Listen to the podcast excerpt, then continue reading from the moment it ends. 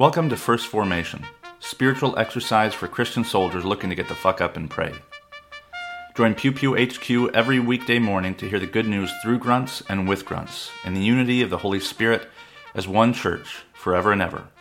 Fall in.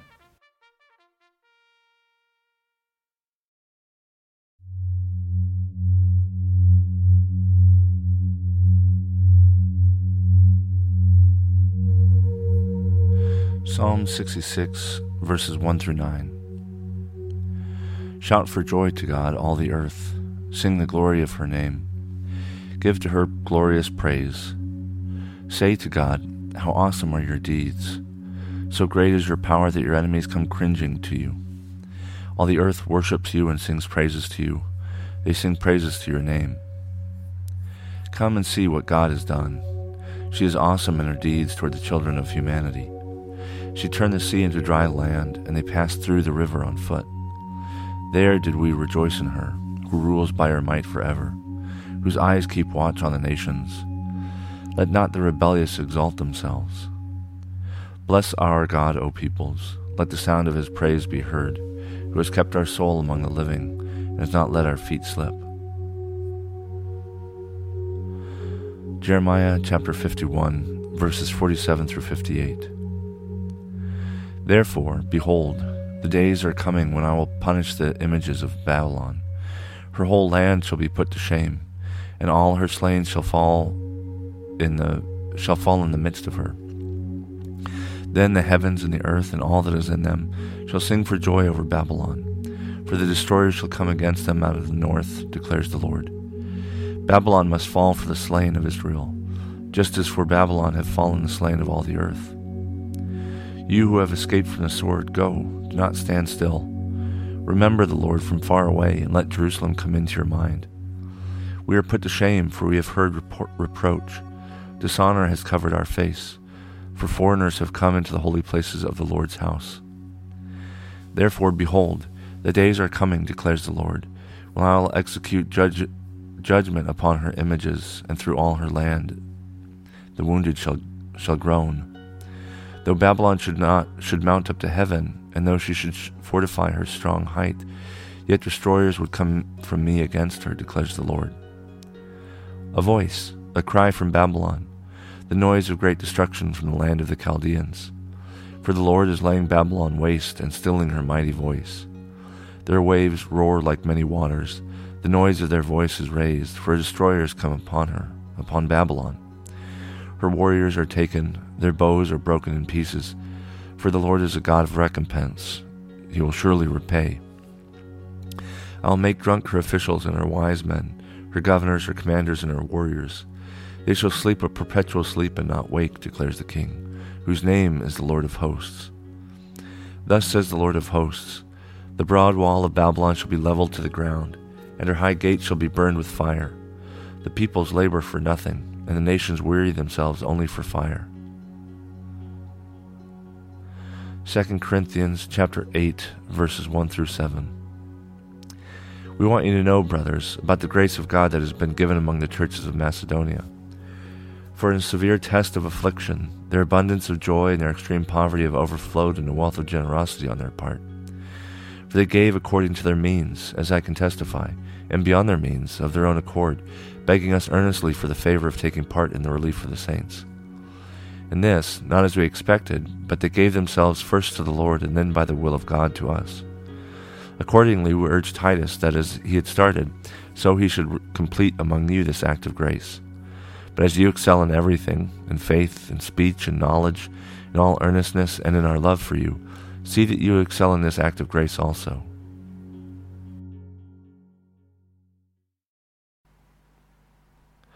Good morning and welcome to the fourth Friday after Pentecost. This is Brother Logan Isaac broadcasting from Laguna Niguel, California. This morning's readings come to us from Psalm 66, Jeremiah 51, and 2 Corinthians 8. And uh, I double checked. I, I missed Monday and Tuesday. And then I said the Wednesday reading was Tuesday. I've been all off this week. Sorry, it's been bothering me, so I just changed it. Um, this morning's readings are about uh, hopeful anticipation. Saul uh, is really happy with the Corinthians um, for you know um, giving according to and beyond their means, um, and you know he's talking them up.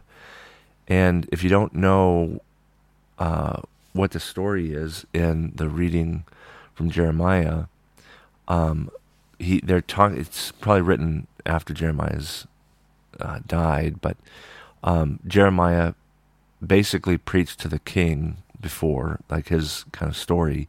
He preached to the king not to resist the destruction that was coming by the Babylonians. Um, and they they did, the king did, and they were decimated by Babylon. And that's that begins the exile of the remaining tribes of Israel. And in Jeremiah 51, uh, it's anticipating the destruction of Babylon by Assyria and King Cyrus. Um, and so the the the songs of mourning by the rivers of Babylon will turn to joy. Um, they'll sing for joy over Babylon, you know, which will be destroyed. And uh, it's talking about how you know the the victory will be God's, and it will also be theirs. I mean, they will have their shame, their exile, uh, come to an end. Um, and it kind of just goes over and over the the imagery of a defeated enemy, a defeated oppressor, and the the the reason that you know this is written later is because Jeremiah didn't live long enough to see it. Um, he was a you know young man um, when he preached to I can't remember the king that he preached to about look don't don't fight this this conqueror that's coming. Um, you know, don't make treaties, don't do any of that. This is punishment coming from the Lord. And the king does it anyway. He was a young man when Jeremiah did this. Um, and the, ba- the Babylonian exile lasted, I think, a full lifetime, a full generation. Um, so Jeremiah wouldn't have seen it. Um, and, you know, who knows if he would have had reason to hope. Um, but the the community that surrounded Jeremiah that believed in what he was doing, even if they failed to follow his um, his prescriptions um, before Israel fell. Um, they've they probably have like added this on uh, because there's a lot of detail. You know, they come from the north, um, and the you know the the walls will fall. Um, and Babylon is like the central uh, antagonist of the of the Old Testament, and that's because a lot of the stories that had been passed around just kind of loosely uh, in Israel had only just barely begun being written down, and when the exile happened, they realized, oh, we've got to we've got to write these things down, and so a lot of scholars believe that many of the canonical texts took their final shape um, during the Babylonian, Babylonian exile. Um, and you know there were probably court records and all the rest, but there weren't like inspired writings. There weren't you know narratives of what God was doing in the midst of all this uh, history and what and what they were experiencing, and what you know Scripture does uniquely um, um, among other writings is that it tries to give or gives us a sense of a wider sense of what God is doing, not just what's happening, but how does what is happening display what God is doing um, outside and independently of us. So it's not just like a history book. It's like this happened in this moment, and then this happened, so that was the result. It's God was doing this thing. Um, and that's why this happened. Um, God and Jeremiah, his prophetic call was to preach destruction to his own people. Um, you know, the they there's reason to believe that Jeremiah actually preached what he preached without knowing, as a historian knows, what was about to happen. And so there's this mix of divine agency and human agency in Scripture, which is what I really appreciate. God knew what was going to happen. Jeremiah didn't. Um, all he knew was he was told to preach this thing. Um, and uh, once it had befallen the people, then it became more clear that that what Jeremiah was saying was about what God was doing, right? So yeah, you could say, uh, yeah, the Babylonians came in and destroyed Jerusalem and oppressed the people, brought them back to their own land. But what Scripture says Israel had been screwing up, and so God was going to act through the Babylonians, and He did. And here's how He did it.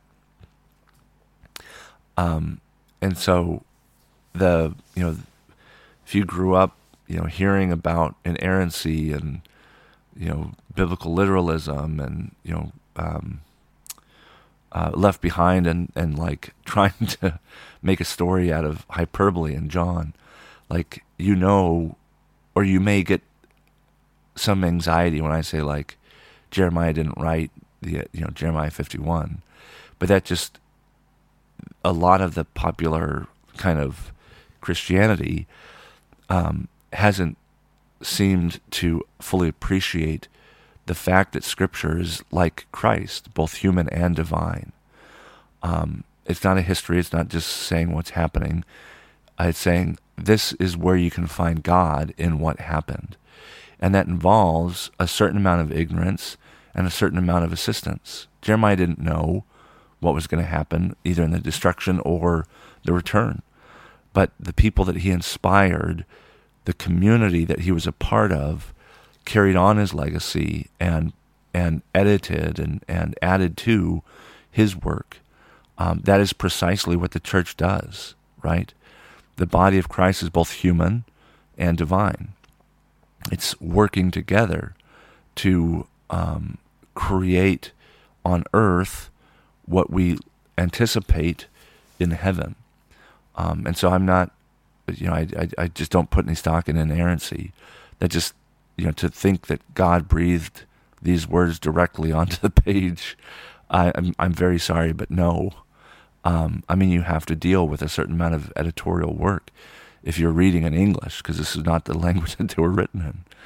Um, and so rather than be anxious about whether or not, you know, we're reading quote unquote God's word and what that means, I think coming at it through you know, with curiosity and interest and engagement and participation, um, I think gives us a fuller, uh, you know, understanding of what Scripture really is about and how it fits with the story and the tradition and the understanding of Christianity in the world.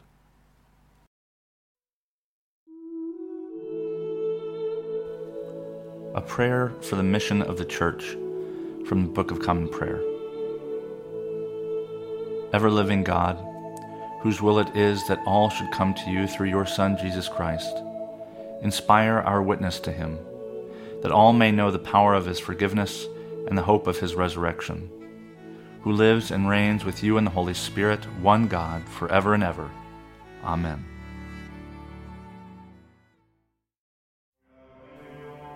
Thank you for falling in to First Formation, where Pew Pew HQ shares morning prayers for the humble hardy folk caught in the crosshairs of God and country.